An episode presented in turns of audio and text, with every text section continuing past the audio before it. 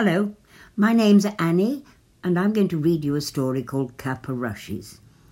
That may sound a rather peculiar name for a story, but if you listen for a little while, I think you'll soon know what it means. Anyway, let's see. Here goes. Cap o' Rushes.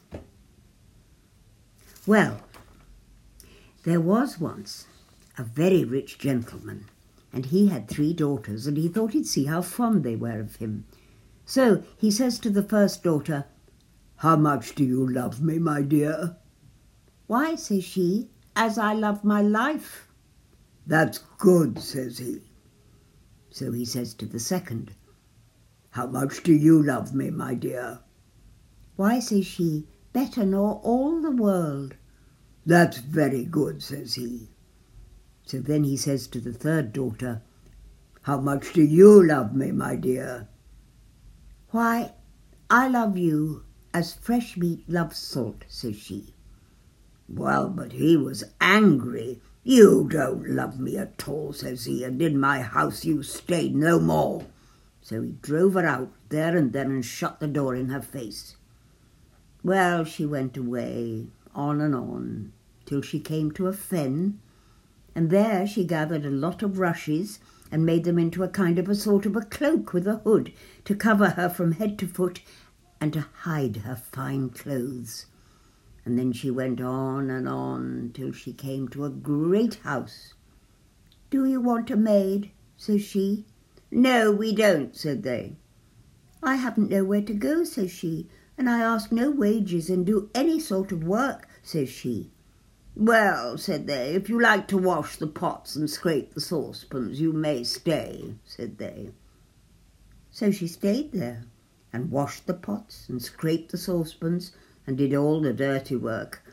And because she gave no name, they called her Cap o' Rushes. Well, one day there was to be a great dance a little way off, and the servants were allowed to go and look at the grand people. Cap o' Rushes said she was too tired to go, so she stayed at home. But when they were gone, she offed with her cap o' rushes and cleaned herself up and went to the dance, and no one there was so finely dressed as she. Well, who should be there but her master's son? And what should he do but fall in love with her the minute he set eyes on her? He wouldn't dance with anyone else. But before the dance was done, Cap o' Rushes slipped off, and away she went home. And when the other maids came back, she was pretending to be asleep with her cap o' rushes on.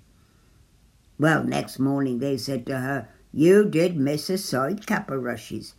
What was that? says she.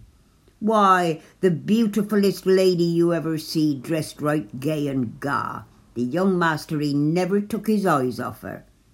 Well, I should have liked to have seen her, says Cap o' Rushes.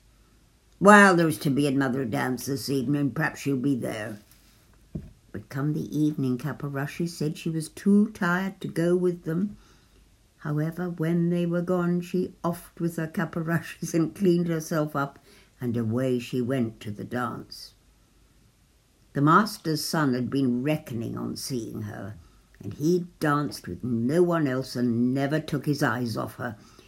But before the dance was over, she slipped off, and home she went, and when the maids came back, she pretended to be asleep with her cap o' rushes on.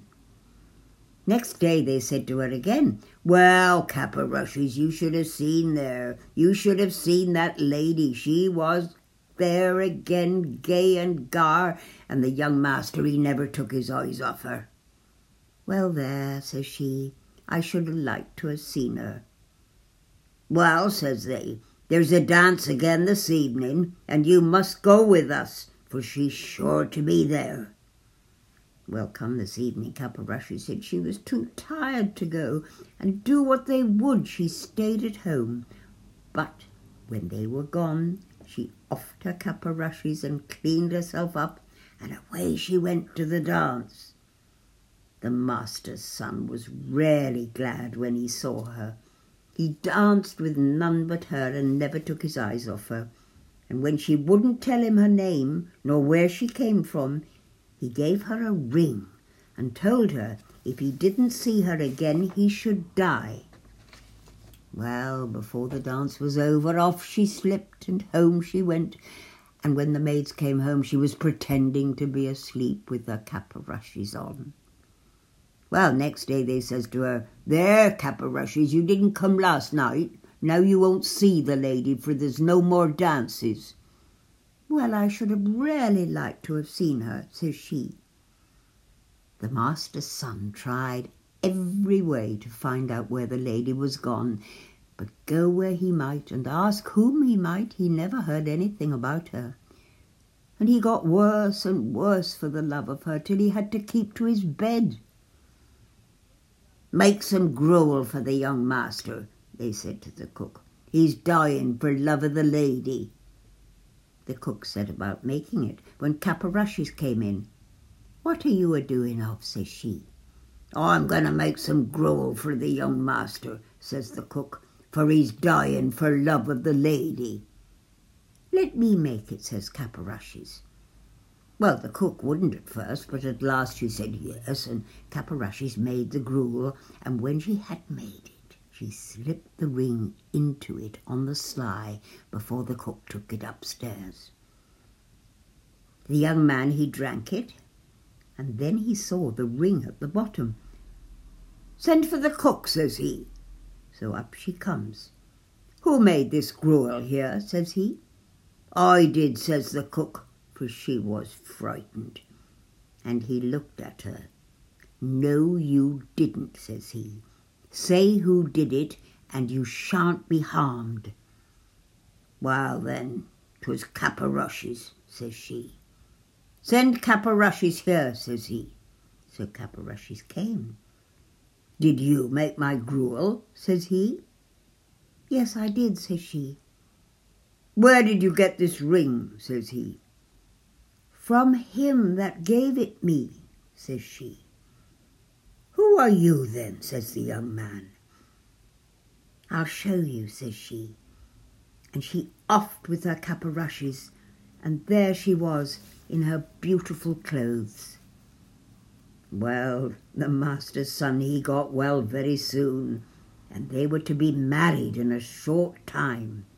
It was to be a very grand wedding, and everyone was asked far and near, and Rushes' father was asked, but she never told anybody who she was. But before the wedding, she went to the cook and says she, I want you to dress every dish without a mite of salt. That'll be rare nasty, says the cook. That doesn't signify, says she. Very well, says the cook. Well, the wedding day came, and they were married. And after they were married, all the company sat down to the dinner. And when they began to eat the meat, it was so tasteless they couldn't eat it. But Cap o' father tried first one dish and then another, and then he burst out crying. Oh!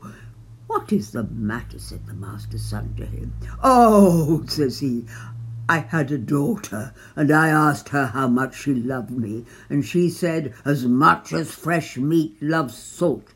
And I turned her from my door, for I thought she didn't love me, and now I see she loved me best of all, and she may be dead for aught I know. no, father, here she is, said Cap o' Rushes, and she goes up to him and puts her arms round him. And so they were all happy ever after. The end.